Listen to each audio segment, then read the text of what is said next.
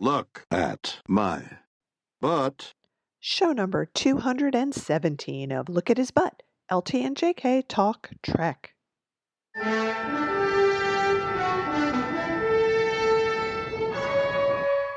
We are in sync.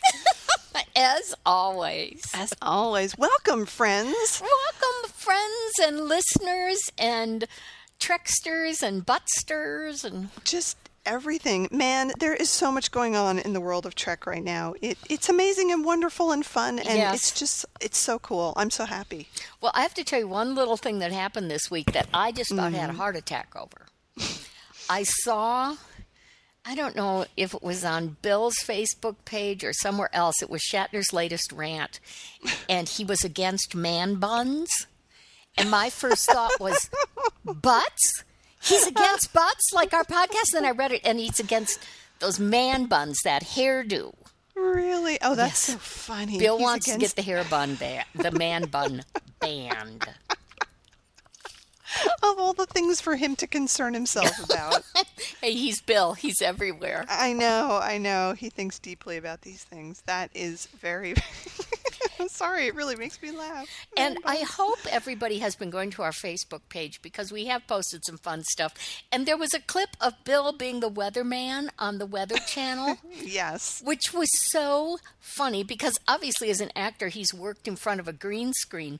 But weathermen have to point at specific mm-hmm, mm-hmm. places and things. And Bill's like, and it's over there, or Just waving his hands Yeah. around, figuring somehow it'll all work out. it was so cute. Oh, he's so fun. So that's another Media Conquered, It right? absolutely is. Weatherman, Media Conquered. Okay, go Yes. Bill. So um, Bill has been everywhere because he is promoting uh, the 50th anniversary. Yes. and he's promoting his book and he's currently in the midst of doing a whole bunch of cons uh, in, including the one we're going to in. Yay! yeah yeah yeah silicon valley comic-con be there over um or the weekend of St. Patrick's Day. oh is it really Well, Oh, yeah, I it's like the St. Patrick's Day is the 17th, and I think Oh, the that's right. con You- is 18th, 19th, something like that. that. yeah and you know the con is actually very close to uh, Shatmoy so it could be a little bit of an early Shatmoy celebration as That's well That's right. yeah So, yeah, top of the Shatmoy to you. so let's see um, do we want to talk about new Trek? yes, because so much is happening there there there is there were major announcements just Mm-hmm. this week. Uh, first one was, and this made my heart go pitter pat, is that Nicholas Meyer has joined the show as a producer. Oh, so exciting. And I, I was like, "What? You mean this has a chance to actually be good?" so now that he's been announced, and now um, to pile on top of that, another person who has just signed on is Gene Roddenberry's son. Yes. Rod Roddenberry. Do you think it is now essential that it be in the old Trekverse? I can't see them doing it in the new Trekverse with these kind of people on board.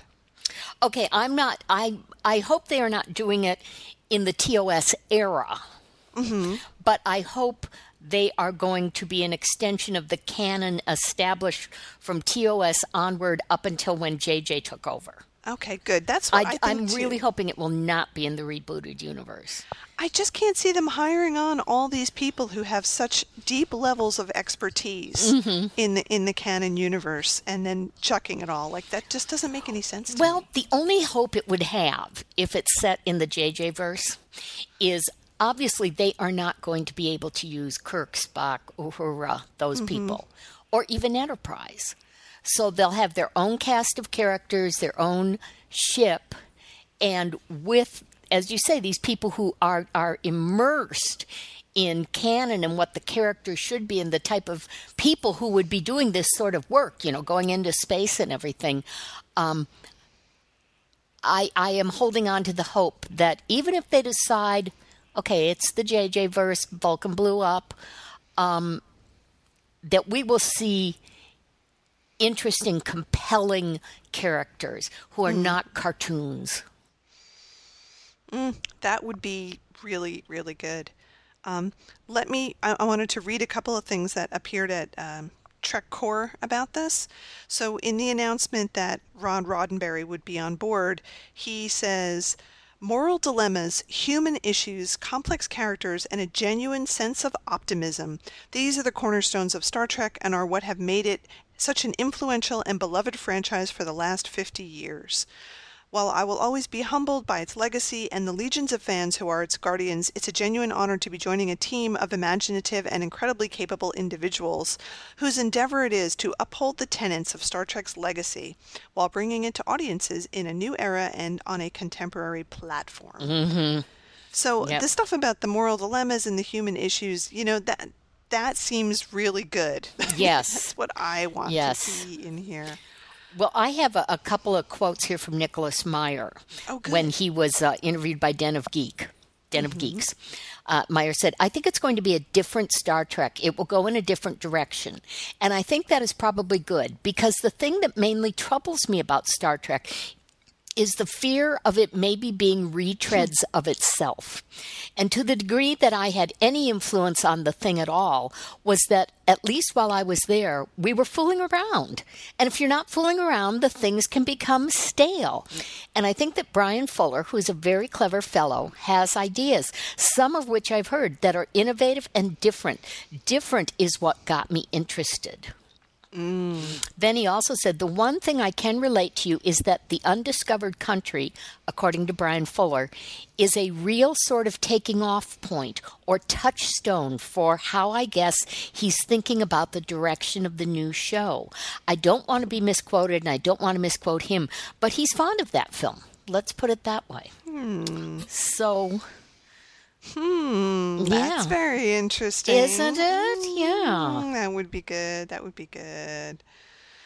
Oh, that would be so good. Well, Yes. Um, let's talk about what people want to see in the new series. Let us talk about it. Tell me, tell us how you found this amazing list, and then let's. Uh, Let's talk about it. Yeah. Yes, um, so yes. I, I was I was just browsing around the internet on one of the forums that I happened to read, and there was a thread about Star Trek, and um, the topic came up: what what's on your wish list? For the new Trek, and um, many people responded. So I kind of cut and pasted a lot of these responses in, into a list. So I wanted to go through the list, and uh, we can talk about what we think is good and what we think is bad, and then further thoughts that we might have ourselves. So here are what some people said they wanted as, as part of the new Trek. Uh, one is an overarching narrative. although in your note And- to me it says over aching narrative. Oh, it does say overaching. I overaching. would prefer an over aching narrative with people taking Bayer be- aspirin and you know rubbing in Aspercreme a lot. Really, they, they'd all have their foreheads wrinkled because they'd be in pain. Let's not have an over aching narrative, but an overarching narrative could be good. Although I would I would hope that they don't become a slave to the overarching narrative because when that happens, I think the individual episodes lose some of their power. Um, this happened for me with Doctor Who a little bit, with some of the more recent uh, arcs of it, when there has been an overarching narrative that goes through the whole season, where you know that they're not going to get to the thing until the end. Yes. So some of the episodes seem they're not filler exactly, but you're kind of waiting for them to advance the plot, and they're not advancing the plot, and then you you kind of are not able to enjoy them as episodes because they're not advancing the plot. Well, I, as I think you may know, am very suspicious of TV shows with an overarching narrative, with that series long arc, because almost nobody can pull it off. Although you start out thinking, okay, this is how it's going to be. Um, the minute the thing airs, suddenly, to a certain extent, people are responding, and you're going, oh, well, maybe we should be going more in this direction. And so it just it wanders around until it finally runs out of gas and and it, then it has like a, a a season finale that um you know is pretty much useless but ho ho maybe solves the initial problem. So I really dislike that. And you know, I loved Battlestar Galactica, and I even liked their last episode, but I will admit, lots of things that came up in the first couple of seasons that, you know, really should have been driving other things never ever showed up again. It's so hard to control. What It totally I is. go ahead. Uh, well, I, I was going to mention that I much prefer where uh, there's not an overarching narrative in the sense that the season is like a whodunit and you you're waiting to get to that last episode to find out who who has done it, but more like in Deep Space Nine, where for the last couple of seasons there was a a situation happening, and all of the episodes took place within that situation, which was the war with the Dominion, and that was really good because it didn't have a fixed endpoint like who's going to win. There were a lot of things that were happening along the way, and that was much more exciting than just getting to who's going to win the war. So that would be good. I would be down for that. or what I was thinking about might work is okay, let's assume they're on one of these like five year missions. And what we saw in TOS was there was um, some sort of problem, adventure, assignment every week that had to be handled. Well, what if you were to stretch that assignment out to a half season? So um, they get in this situation where you know a, a lot of it is taking place really far away from Earth and Starfleet headquarters, so the captain has to you know make all the decisions, and uh, there's a war going on, and they decide to take a whole bunch of refugees in, mm-hmm. and then they find out nobody wants them. So they've got a half a season with this problem going on while other things still are happening. But you know, by the end of the season, something occurs you know, to so that that problem gets handed off to somebody else, or they they put them all on Earth or whatever. But then they go on to their next mission. Mm-hmm. You know, so instead of having to wrap it up in forty minutes or whatever it comes to, but have a plan. You know, I like that. Yeah, I like that. I like that very much. On just an ongoing thing, not ongoing the whole season, but ongoing for some of the season. That would be cool. That'd be very cool. And it opens up, to my way of thinking, a lot of revenue opportunities. Because let's say they did something what, like what I just described, and all the fans became really intrigued with this these refugees and the race they're in. Okay, you do a spin-off series about the refugees trying to fit in on whatever planet they've been put on or what they are encountering, and we never see the Star Trek people again. They're their own mm-hmm. show, mm-hmm. you know, and. I mean, right now, that sort of thing is so popular. Um, you know, American Horror Story does a totally different story every season. You know, they're an anthology. Fargo is the same way. Uh, Once Upon a Time, which is just spiraling, bud, butt fucking crazy, but still half a season. You know, we got to deal with this villain, and then the next season half comes on, and they got a new villain they have to deal with. But, you know, that type of thing works better because it's a shorter timeline so mm-hmm. the the writers and showrunner have more control over mm-hmm. where this is going and it has to get there by this date Yep, I completely agree. I like that idea. Well, are you guys listening? Writers, are you listening? boy i hope they are do this. Do this. send thing. this to nicholas meyer and bryan fuller Yeah, yeah. Okay, next on the list, we'll, we'll go more quickly through some we of these. will but that some- was some one of- i thought a lot about yeah, after i read this I, think those are excellent points, and I agree with you about that. Um, the next point is an articulated and explored idealist political outlook, um, and which is very interesting, and to me, again, harks back to original Trek because I felt like TOS really did have a, a political outlook that was very much about idealism and optimism. yes So it that- had a be good. definite point of view Yep. Uh, next one is a gay, bi, or pan character. That would be awesome. absolutely i think about they time. they you know, like, really have to- let's open it up in diversity. Yes, they really have to hit diversity. Um, and one of the things I was thinking about is I don't want everybody on the starship to be Hollywood good looking. And because this is something we really need right now, you hear about it all the time in the news. We need uh, young women to become more interested in science and engineering. So I, we've had a female captain. I would like to see one or two, one or both of these. There's no reason we can't have both. I would like a female chief engineer and or a female science officer who does not have to be first officer, but I, I just feel like we really, really must have that. I was just thinking that, yeah, a female science officer would be awesome. I think an engineer to me would be even more groundbreaking, but that's just me. Yeah. That would be that would be very cool. So yes, I vote on all those things. Yay! Yes. Okay, um, next item. Weird change of pace episodes to happen on planets in the universe rather than the holodeck. Yeah, I'm I'm pretty much anti holodeck at this point. So I uh, really let's am- not do holodeck episodes. I really am too, and I want, um, if it's set like a, uh, farther on the timeline, you know, like post Picard, I want them to have made a discovery that the holodeck holodeck is horribly, horribly dangerous, and they don't even have them anymore. That would be cool. That would be really cool.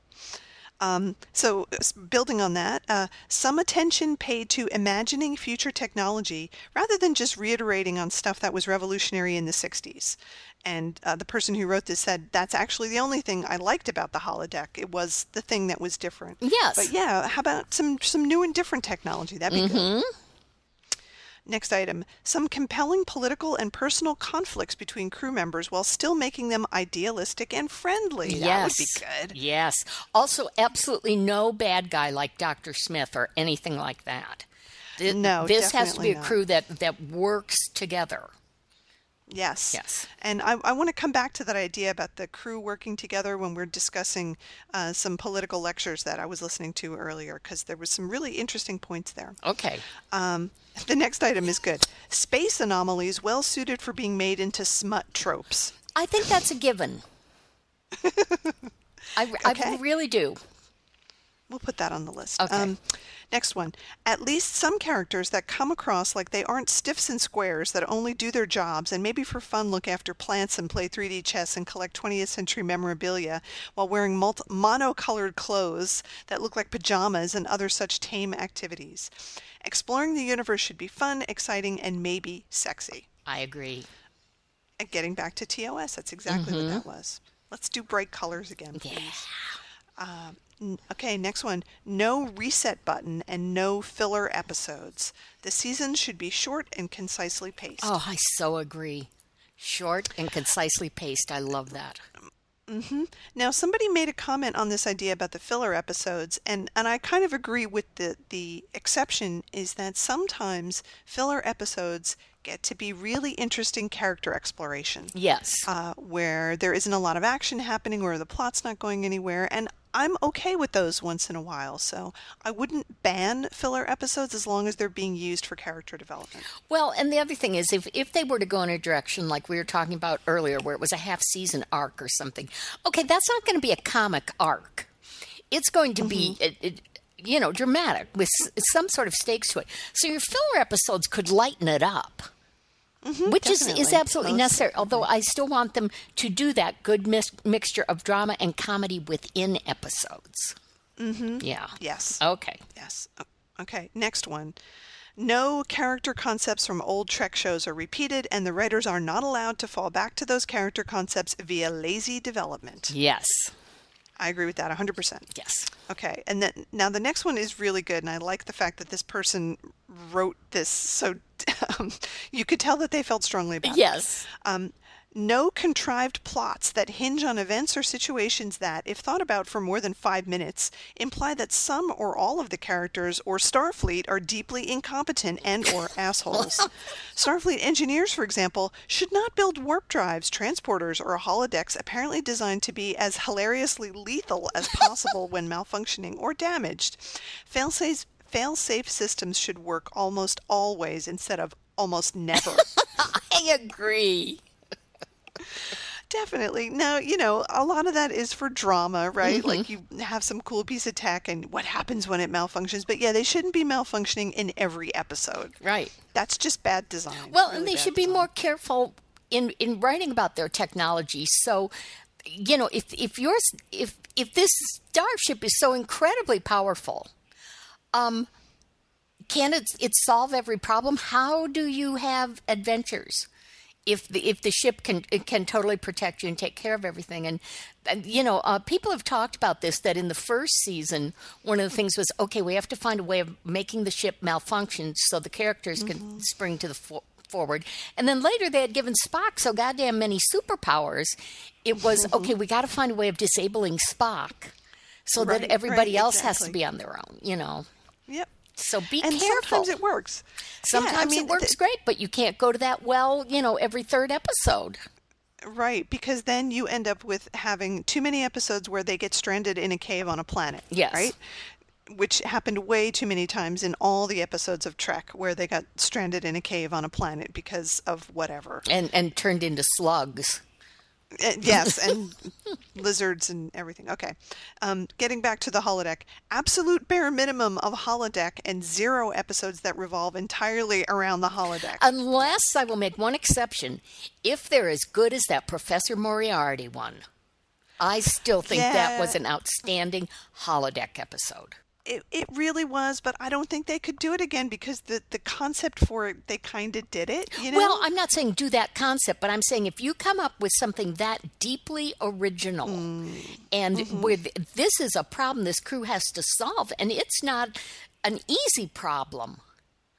Um, I mean, the crew actually looks very smart in that one, working Yeah. their way I- through I'm- it. I don't. I'd have a lot of confidence that they could come up with something as Yeah. original as that. Right, But maybe I'm just being pessimistic. Okay. Okay. Um, next one. I'd like it if there were a genuinely, unapologetically butch female character. Yep, That would be good. that would be great. That would be awesome. Oh, and yeah, I want like, it played by the actress who's playing the unapologetically butch female character on Game of Thrones. I cannot think of her name, but oh man, she's good. No, well, it would be awesome. Okay. Okay. Um, next one. It must be funny. Yes. And I think that, you know, what you said, yes, it has to be amusing and dramatic at the same time. Um, I also want mostly platonic relationships and friendships between the main characters and relatively little canon romance. Yes, I agree Yeah. with that. Let's let's not focus on the romance, Yeah. please, just once. Uh, this person says, I want it to be set post TNG DS9 and not before. I want to see, excuse me, I want to see the consequences of events we've already seen in canon 10 or 20 or 50 years later. I'd also like to see some shaking in the foundations of the Federation and Starfleet. I want lots of internal Federation politics. That would be interesting. It would be interesting, and setting it post those things could be pretty cool too. Um, Mm-hmm. I know, just don't want it to get sucked into being a show about internal Starfleet or Federation politics. Because Yeah, what, what be- we liked yeah. was going out in space and exploring. It should not be set at Starfleet or Yeah. you know what the machinations are for elections and things like that. Yeah. Nobody wants to see that. Okay. Uh, next one. I want a gay captain. Okay. Yeah. Uh, I want a trill. Yeah. Trills Yeah. are cool. I love the trills. That was good. And the very last one, I think, really sum- sums it up because this person said, "I just really hope it doesn't suck." yeah. and uh, you know, so say we all. So say That's- we that's all. what we want. Absolutely. we don't want it to suck. Yeah. So I, I like all of these ideas. I think they're really good. And I am just so hoping that the writers don't get lazy or they feel like they have to pander or, you know, there, there are just so many places where they they could take the easy way out. And let's hope that they don't take the easy way out. Well, I am just, just so encouraged that they're bringing aboard people and being led by people who don't stand up and say, "Well, I actually like Star Wars better." yeah. You know?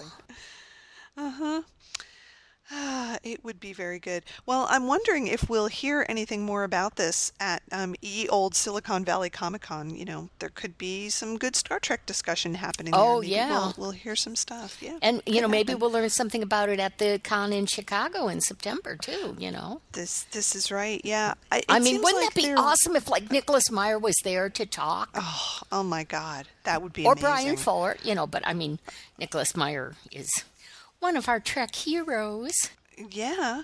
Um, it seems like they're sort of rationing out the news about the new Mm-hmm. series.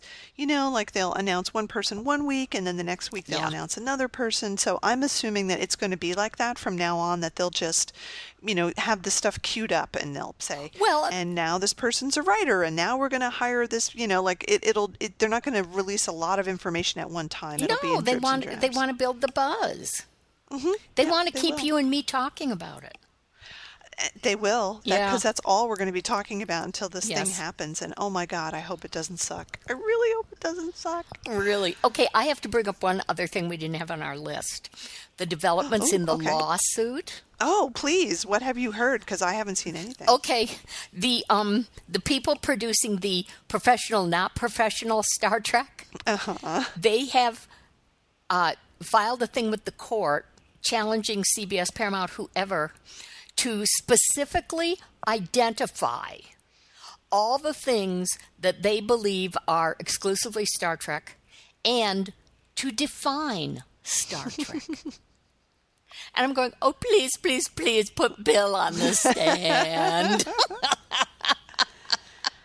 He can tell you what Star Trek is. He knows. Yeah. He very much He's written books about it. Yeah.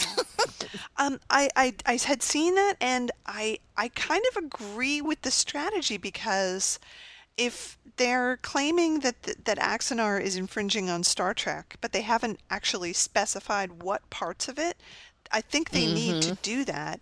But then once they start specifying parts of it that Axanar is infringing on, of course that opens the door to all the other people who have infringed on it too. So, um, Right. You know, it's a it's a discovery tactic, and it will be very interesting to see what their response is. Like, are they really going to sit down and, and make a list of all the ways that it's infringing and what Star Trek actually? I is? don't know. I don't know. That just sort of made me open my eyes wide and go, wow, that is some idea. I mean, I, I, even Gene Roddenberry himself, you know, if he were still alive and, and, and you know, had seen all that has happened in Star mm-hmm. Trek and in science fiction and in television, I bet he could not define Star Trek. Yeah. You you It has it has grown so big. I mean, at what point does something become such a huge part of our modern pop culture and mythology mm-hmm, mm-hmm. That you can't just say I own it all? I don't know. I don't know I either. think this, can, this could be interesting. It's going to be very interesting. Trek references pop up in the weirdest places. So I was watching um, Legends of Tomorrow the other night, which is the uh, spin off of Flash and Arrow. And uh, it's pretty good, although uh, they always have these issues because. Um, the, the leader of this ragtag band of rebels is a is a time master and they, they really work themselves into contortions not to, to make it be Doctor Who. So Yeah. you know, but every time I'm watching it, I'm like, oh, Time Master, right? You know, here he goes TARDIS. Oh no, it's not a TARDIS. Um, so and they It's the. Galaxy Quest of Doctor Who. it really is, and, and they're just always, you know, like it's as if you're you're using a thesaurus when you're talking about time travel because you can't say things like, you know, oh, and then we went into the time vortex because that's a Doctor Who thing. You can't say time vortex, Right. so you have to come up with something else. And then there's like the Council of the Time Masters. It's like, oh, are they on Gallifrey also? Anyway, no, they're on Falagray. yeah, yeah, it's like kind of like that. So Entirely different. it's very amusing. And in the most recent episode, there were two things that really got me. One was that um, the regular captain had to go and do something, the time master, so he left somebody else in charge um, who's really into being in charge. And so at one point, we come back after commercial, and the, the new guy, uh, Ray, is um, recording a captain's log. So he's sitting in the captain's chair and he's actually doing it. He goes, Captain's log, stardate. And then he does it. And some- Oh he really did. And somebody else walked by and goes, You know, you're not Captain Kirk. Well, did you hear about this? Because I don't know what show it happened on. I saw a blip about it. On some science fiction TV show, and I'm assuming it takes place in the future. Uh-huh. They, the characters are, are looking at like historical documents like the Thermians did, and they're saying this proves that thousands of years ago, humans and elves worked together and traveled in space. And they're looking at Kirk and Spock. Oh my God, that's so funny. No, I haven't seen that. Now I need to know what that ah. is. Oh, I know, that's and I can't, you know, it's not a show I watch, so that name just did not stick with me. But oh, I laughed. Oh, that's hilarious. So maybe one of our listeners can tell us more about that. Oh, I would love to know. I'll have to start Googling. Okay, I want to say one more thing about Legends of Tomorrow and then we'll take our break. Okay. So this was so funny. So during this episode, it was a very busy episode. A lot of things were happening. They're on a spaceship, they're out in space, and our main character, uh, Captain Rip Hunter, as played by Arthur Darvill, who was Rory in Doctor Who, um, he's having Oh, a, really? Yeah, Okay. he, he's the main guy, which is even weirder, right? Like he now he's yes. the time master. It's like, no, you're not. You're just Rory. So um, they uh, he's having a flashback to when he was in Time Master Academy or whatever it was called, and um, so he's on a ship and and um, he's he's working with one of the other time masters and there are space pirates on their ship and they're firing at them Oh, Ooh, blah, blah, space blah. yeah i know space pirates and they're having a battle They're at my door. That's why Jack's barking. Okay. Go ahead. um, and it's very, very dramatic and all this. And then the the other captain, who's a woman, I can't remember her name. Um, she she commands the computer to open up the um, the hatch, which goes out to space, and it sucks all the space pirates out of the ship, and the day is saved, and everybody's very happy. And right at the end of it, the lights come up, and the guy walks on, and he goes, "You passed the simulation." And I was like, "I just did the Kobayashi Maru." Oh, really? like way to rip that off completely from Star Trek in the same episode where you're saying to another character that he's no Yeah. Captain Kirk. Wow, they just packed those Trek references in there. It was amazing.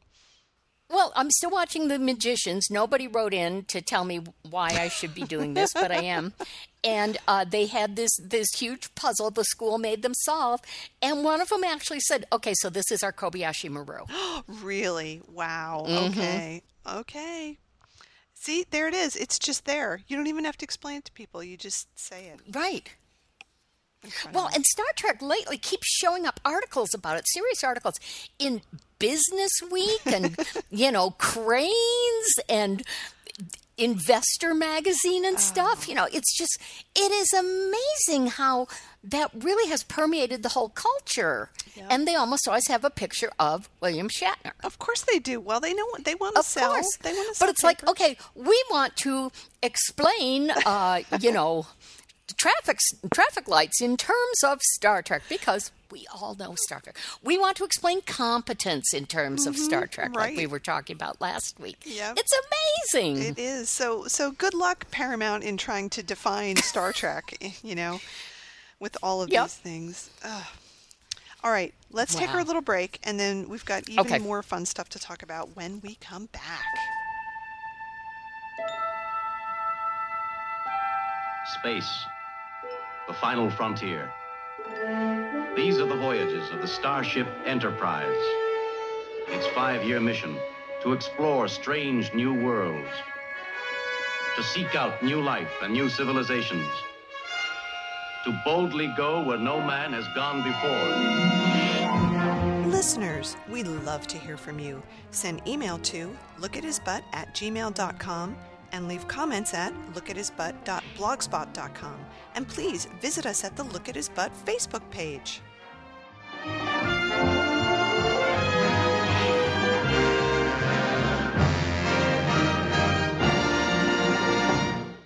All right, we have time for questions, about 20 minutes. Uh, so go ahead and raise your hands for questions, and I'll uh, we'll take um, a few at a time. So everyone, go ahead and raise your hands now. Uh, yeah, I'll start with you, please. I find confused about the uh, frontier myth. I think very that is very much what Star Trek is about. It is the frontier myth, but I find it an extremely negative perception. I found I find it a totalitarian, reactionary, pessimistic, and authoritarian. I think it promotes uh, racism, sexism, anti Semitism in a very big way, and so powerfully that it's so intimidating to watch it if you're, say, 15, 16, tw- even 23, or, or, but if you are an adolescent, it's an extremely intimidating show. It makes you feel completely subordinate and uh, browbeaten, I guess is the word for it. Spock with those dreadful eyebrows. I've never seen I've never seen such an anti even the Nazis were not quite so overt with Peter Lorre. I mean, this is dreadful. Um, the only oddity I found was that the Shatner, Bill Shatner's character, who was sort of uh, seems to me to be Eastern European, was not a wasp. I don't know why they didn't put Troy Donahue or Robert Redford in that role. Listeners, Were you wondering what you just heard? I found it totally intimidating. So that was a clip that I pulled from this very interesting, um, they're calling it a podcast. It's really just an audio recording that was done at the Literary Festival of 2016 at the London School of Economics and Political Science. And they had a panel called To Boldly Go What Star Trek Tells Us About the World. And I will put in the link to it. And it's about an hour and a half worth. Um, they had, let's see, one, two, three, four speakers who talked um, about the research that they've done on Star Trek and the modern world. And they're all, you know, like real academic researchers. And it was really interesting. So if you've got the time to listen to this, I strongly encourage you to go and, and listen to it. Um, the first person, the first woman talked about um, all of the different ways that Star Trek uses nautical themes and how so much of the context of Star Trek, of course, was based on exploration.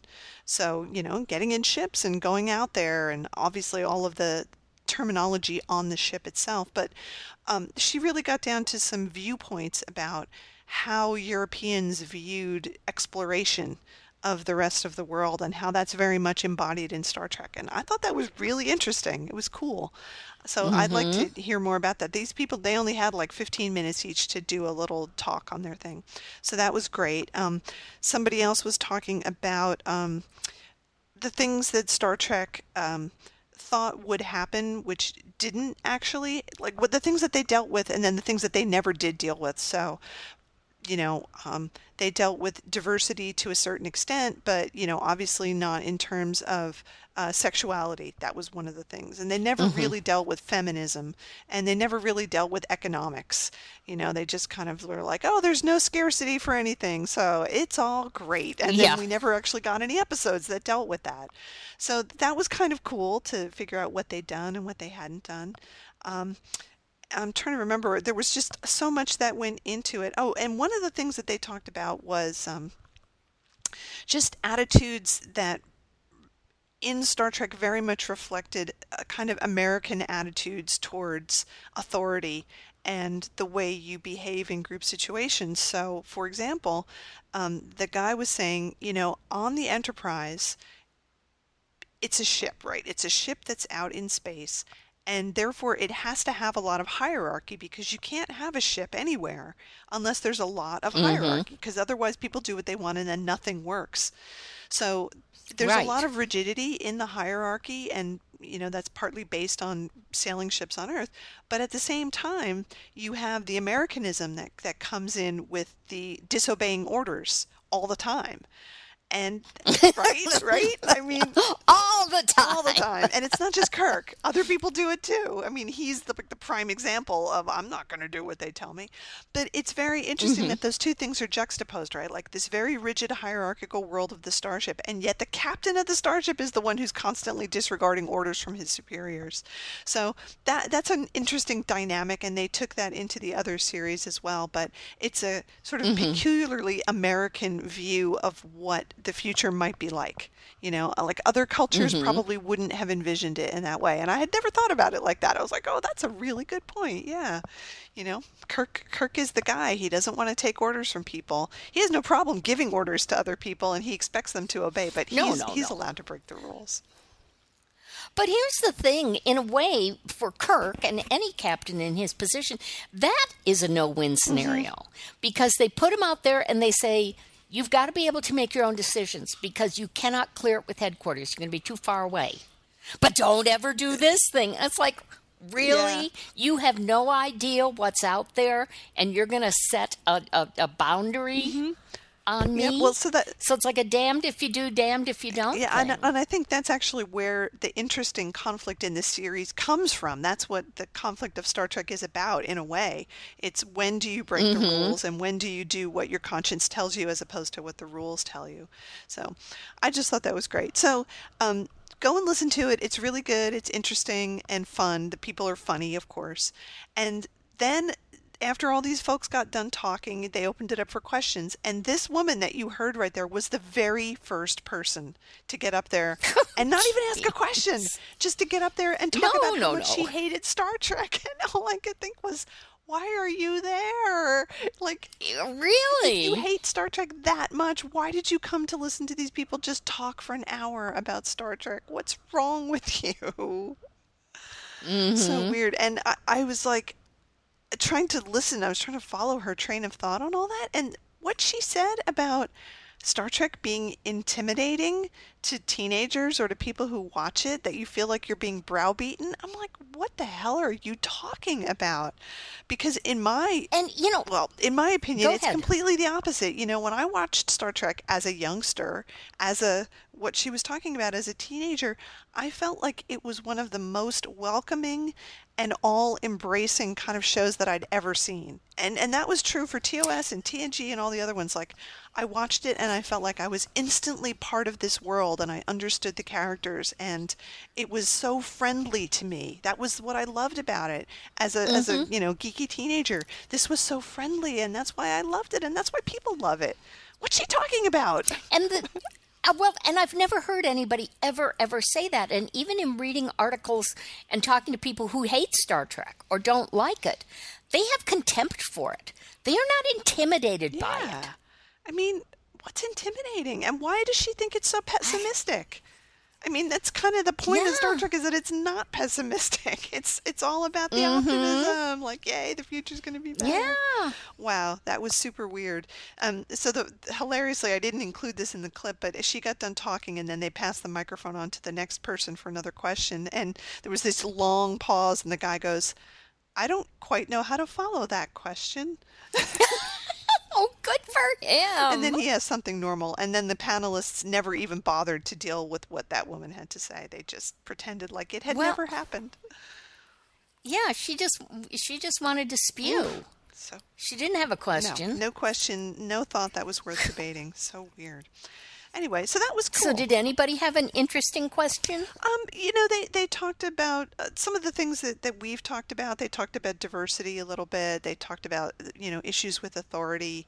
Um, talked about the Prime Directive a lot, you know, that um, the Prime Directive is one of those things that um, they had to set up to ma- to have a rule within the series, but that wasn't really based on anything that had happened in, uh, say, Earth's history. So, um, talking about people like Captain Cook, like they didn't have rules. You know, when you went to to the South Pacific Islanders, you didn't say, well, if they have guns, we'll talk to them, and if they don't have guns, we'll leave them alone. that that wasn't part of it. So that was Oh, but I go ahead. Go Oh, ahead. uh, that was just a thing that they they invented, not really based on um, it, it things that had happened in exploration on Earth in previous centuries. Oh, well, I always kind of got the impression, and Captain Cook is a good example, that they put that in to show how we had learned hmm. to not run roughshod over other cultures, which has been our history of exploration. This is right, and and one of the panelists pointed out that the apparently, and I don't remember this, was that the uh, impetus for the Prime Directive actually came from Vulcan. Um, and I don't know whether that was in Enterprise or uh, like it certainly I don't remember it from TNG, but in Star Trek canon, the idea for the Prime Directive came from Vulcan, and then everybody else just sort of agreed to it because they were very vocal about it. You know, I've run into that. I don't know if it was in, you know, a, a, a fiction, not a fanfic, or if, uh, yeah, somewhere that was like, um, Vulcan was not going to join the Federation because of that kind Mm-hmm. yeah, of thing. exactly. So I think it must So that was somewhere. So maybe they talked about it in TNG. Maybe it had to be canon because what these people were talking about in the, this um, literary festival was all canon stuff. Like they weren't dealing with fan fiction, Right. So I, I need to refresh my memory on that. But it was it was very interesting. So yeah, that was a nice way to spend an hour and a half listening to smart people talking smart talk about Star Trek. Yes.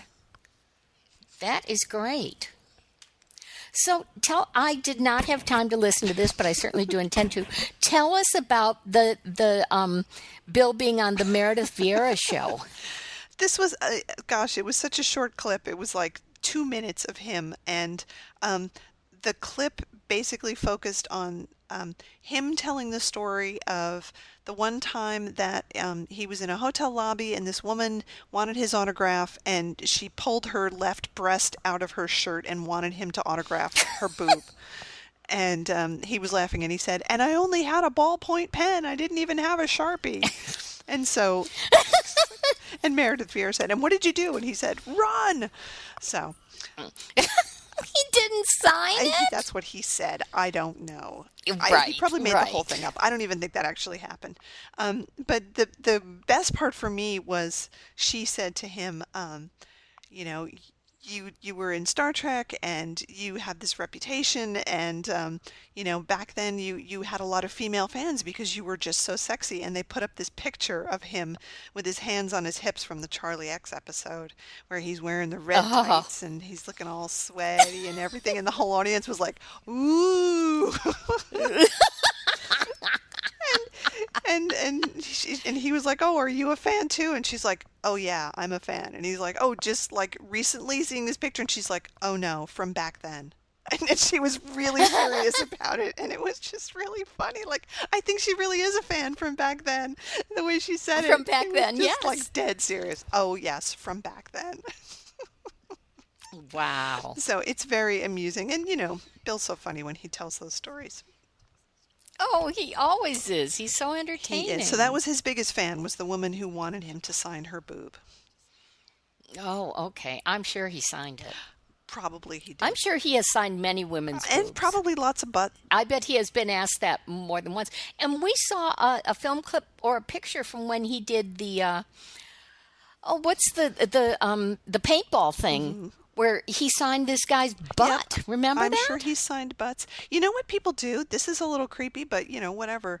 People get um, celebrity autographs on a part of their body, like on their arm or their leg, and then they have Mm-hmm. it tattooed, oh yeah. like in in the place where, the, like, right over the sharpie. I guess that's what the, the tattoo Uh-huh. artist uses. Yeah. So that, yeah, sure, whatever. You know, if that's the tattoo you want, that's cool. I guess so. It's your it's body, your body. you Do what you like.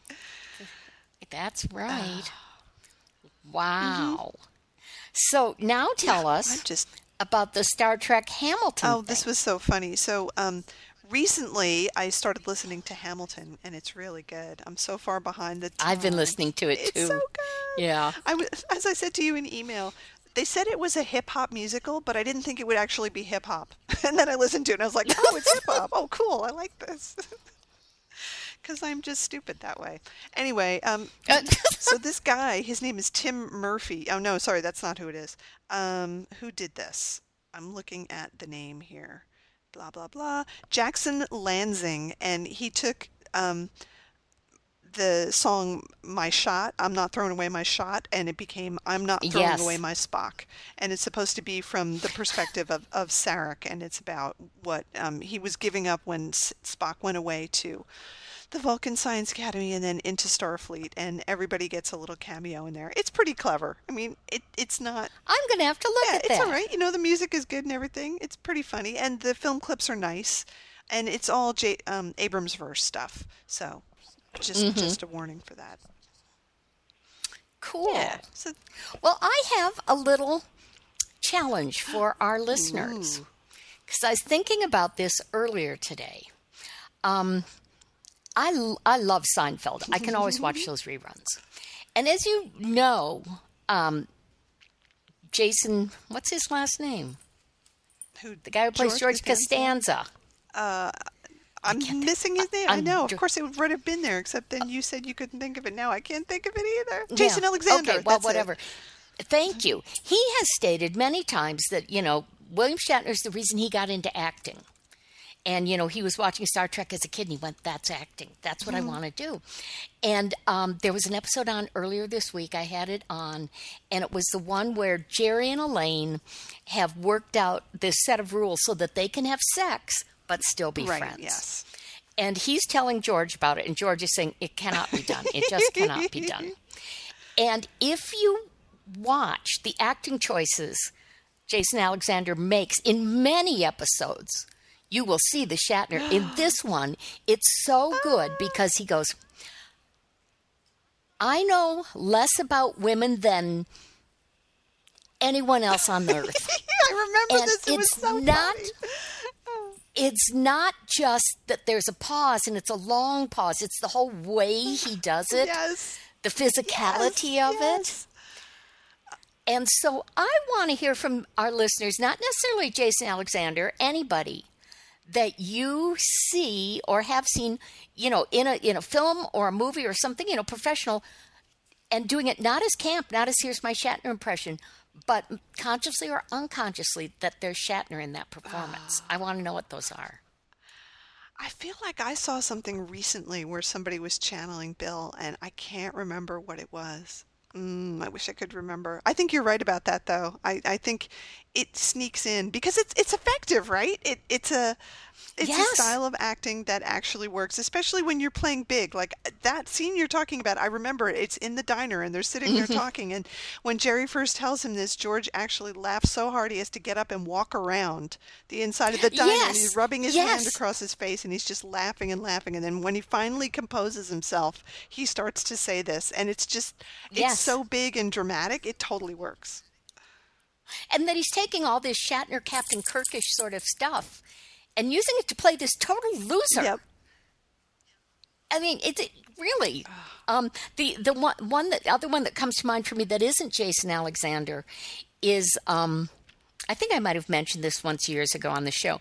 If you watch the movie Much Ado About Nothing, in one of Benedict's monologues, kind of in the second half of the movie, um, Kenneth Branagh does a real Shatner. Really? He does the pause, he does the physicality. Mm. It's like it springs out of the, the the screen. I remember when I saw it in the theater, I was like, "Oh my god, you, did you do that deliberately, you know, to or is it because that's effective mm. or do you know you're doing William Shatner, you know?" So, yeah, we want to know about those and you know, other people who you can see that influence and whether they're conscious or unconscious of it. Mm-hmm. Because he he was such a I mean the, the Star Trek being in reruns over and over and over if you were going in thinking about going into acting or theater I defy someone who's an actor to say oh I've never seen Star Trek. That's bullshit. Whether it influenced you or mm-hmm. not you know I think you you can if you're looking for it which I always am you can see it in a lot of little Yeah. places I wonder if it. but in Jason Alexander you can see it in almost everything I, I wonder if anybody has really picked up on um, Bill's love of um, props and business. Because I swear, you know, I see people using their props all the time, and I don't think I've ever seen anybody work with props the way Bill does, even now, you know, in Boston Legal and, and the things that we've seen him in. He's just so good and so, like, he loves it. You can really see how much he loves it. Um, and it's, well I have one word yeah. pudding. Yeah, pudding. Yeah, I that's I was thinking of pudding. And and even even the swallow. Like do people even do swallows for dramatic effect I have never I don't know. I have never seen for dramatic effect or not another human being do that routine where you look at the glass like what the fuck is this? Okay, I will drink it. I will hold it in my mouth and think about it. You know, it's just yeah, the Shatner swallow is so strange. And then remember for a while there we were talking about the Shatner pinky? Yes, that's right. that is right. just uh, lots of Shatner going know, on all I just- over the place. But yeah, think about it, listeners. We want to hear about these things.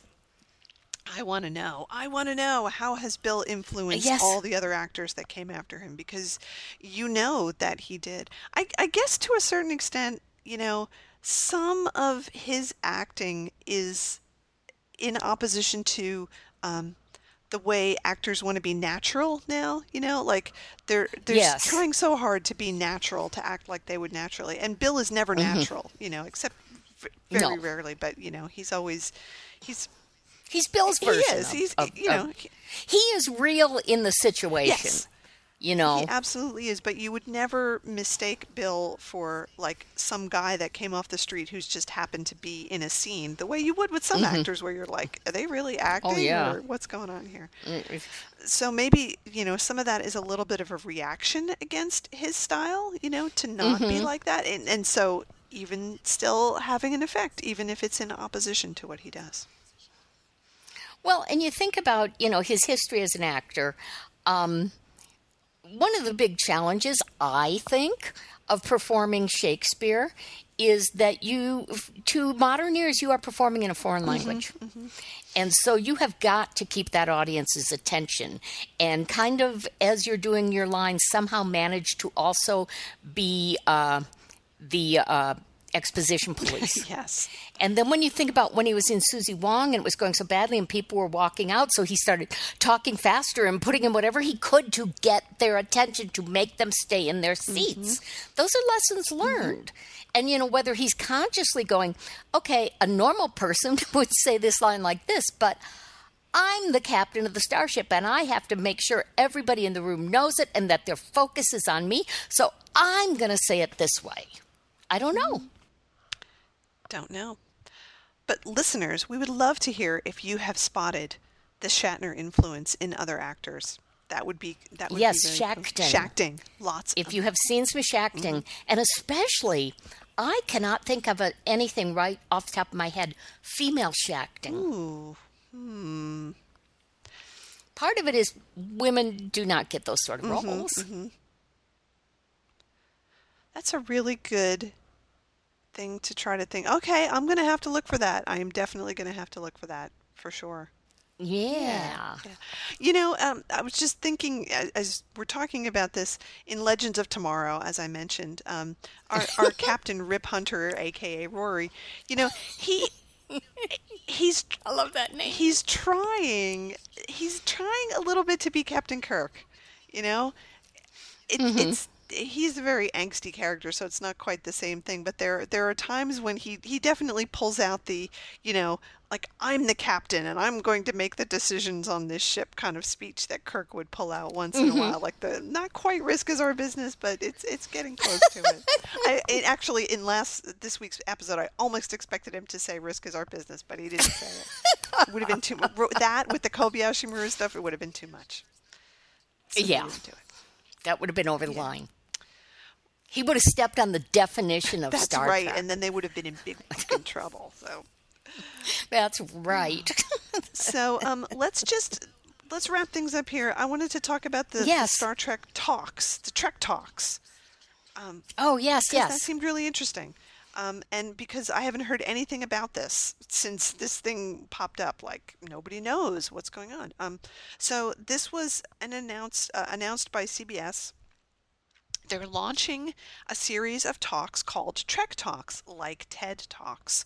And it says they will bring fans together um, a new and exciting live event program that will explore Star Trek's influence and impact via lectures held around the world by leading thinkers who will comment on how Star Trek has changed the game when it comes to society, culture, science, technology, and more. It sounds a little bit like the thing I was just talking about. yes. Trek Talks will be produced and hosted by academic and entertainment institutions and other nonprofit and commercial corporations.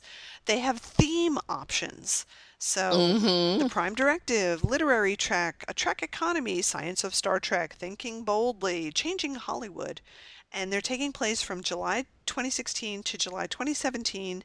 Organizations already on board include NASA, Toronto International Film Festival, uh, EMP Museum, Canadian Space Agency, and they're going to have them at venues like Comic Con, Star Trek Las Vegas, the uh, Mission New York thing, and this thing called Destination Star Trek Europe, which I have no idea what that is. I don't know either. But I do think it sounds really interesting. It does sound really interesting. So I am uh, wondering, you know, like, do you apply to speak there? I guess you can. Yes, I am looking at it right now. Yeah. Okay. Tell us. Um, tell us. Okay, wait. I'm I'm just trying to get get to that. Okay, Trek Talks application. Oh, an application. Cool. Yes. You can apply to host this thing that's coming up. I don't know if it's to host or to speak. Um, intimate speaker series exploring Star Trek's influence, blah, blah, blah, blah, blah, are, produced, are locally produced and hosted by academic entertainment. blah, blah, blah. Oh, so this is to be um, a host. So you have to put in your organization information and um, what the events would be and why you want to host Trek Talks. And uh, you you know can select from that list of topics that you were just reading, or you can put in a new topic. Oh, interesting You can have and you can list proposed speakers, proposed location, proposed dates.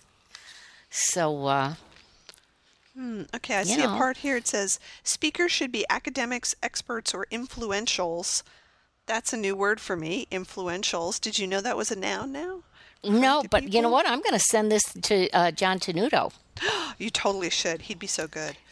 Well, he probably already knows about it, but just in case. And also, he is doing like three or four talks at the Chicago Con. Oh, cool. Yay. Yes. So we'll see him there. That'd be good. We'll get to see him again. Yeah. Um, so that's all good. All speakers must be approved by CBS and must sign a CBS permission release form. Okay. Mm, okay. I wonder if they're going to be like webinar things where you can go online and watch it because they do that with TED Talks sometimes where Yeah, you're not yeah. They the those event- get posted a lot. Yeah. yeah. So that would be cool if they did that. Mm-hmm. Oh, this is terrible. Okay, sorry. I'm just looking at the website for um, where this is, which is at StarTrek.com, and um, they have a terrible website design, but Oh yeah. Do they that's ever? yeah, that's neither here nor there. Okay, so Trek Talks. Maybe if some of you out there are interested and are experts or academics, you could do a Trek Talk. It looks like it's open Mm-hmm. to pretty much anybody who's qualified and has a talk. Yeah. Hmm. Very, very good. Yeah. Yeah, I'm definitely going to send that to John. I just thought of that. And, you know, like I say, I'm sure he already knows and is uh, probably in talks with people to sponsor it and have him as the speaker. Mm-hmm. But just in case, No, it can't hurt. Cannot hurt. can't hurt. Yeah. Good. Uh, so, anything else you want to do in this episode, or are we done? No, but I just want to uh, tell everybody again we are going to be at Silicon Valley Comic Con. The um, room party will be Saturday night. Please get in touch with us either on our Facebook page or look at his butt at gmail.com to let us know you're, if you're going to be there. You know, we'd love to get together with you, either have you at the party, have lunch together, hang out, whatever. Um, we always have a blast meeting meeting our, our fellow buttsters. That's true. So, um, right now, We'll be looking what, for you. yeah, here's what, what we've got planned. Friday night is Bill's panel. Apparently, we just found this out.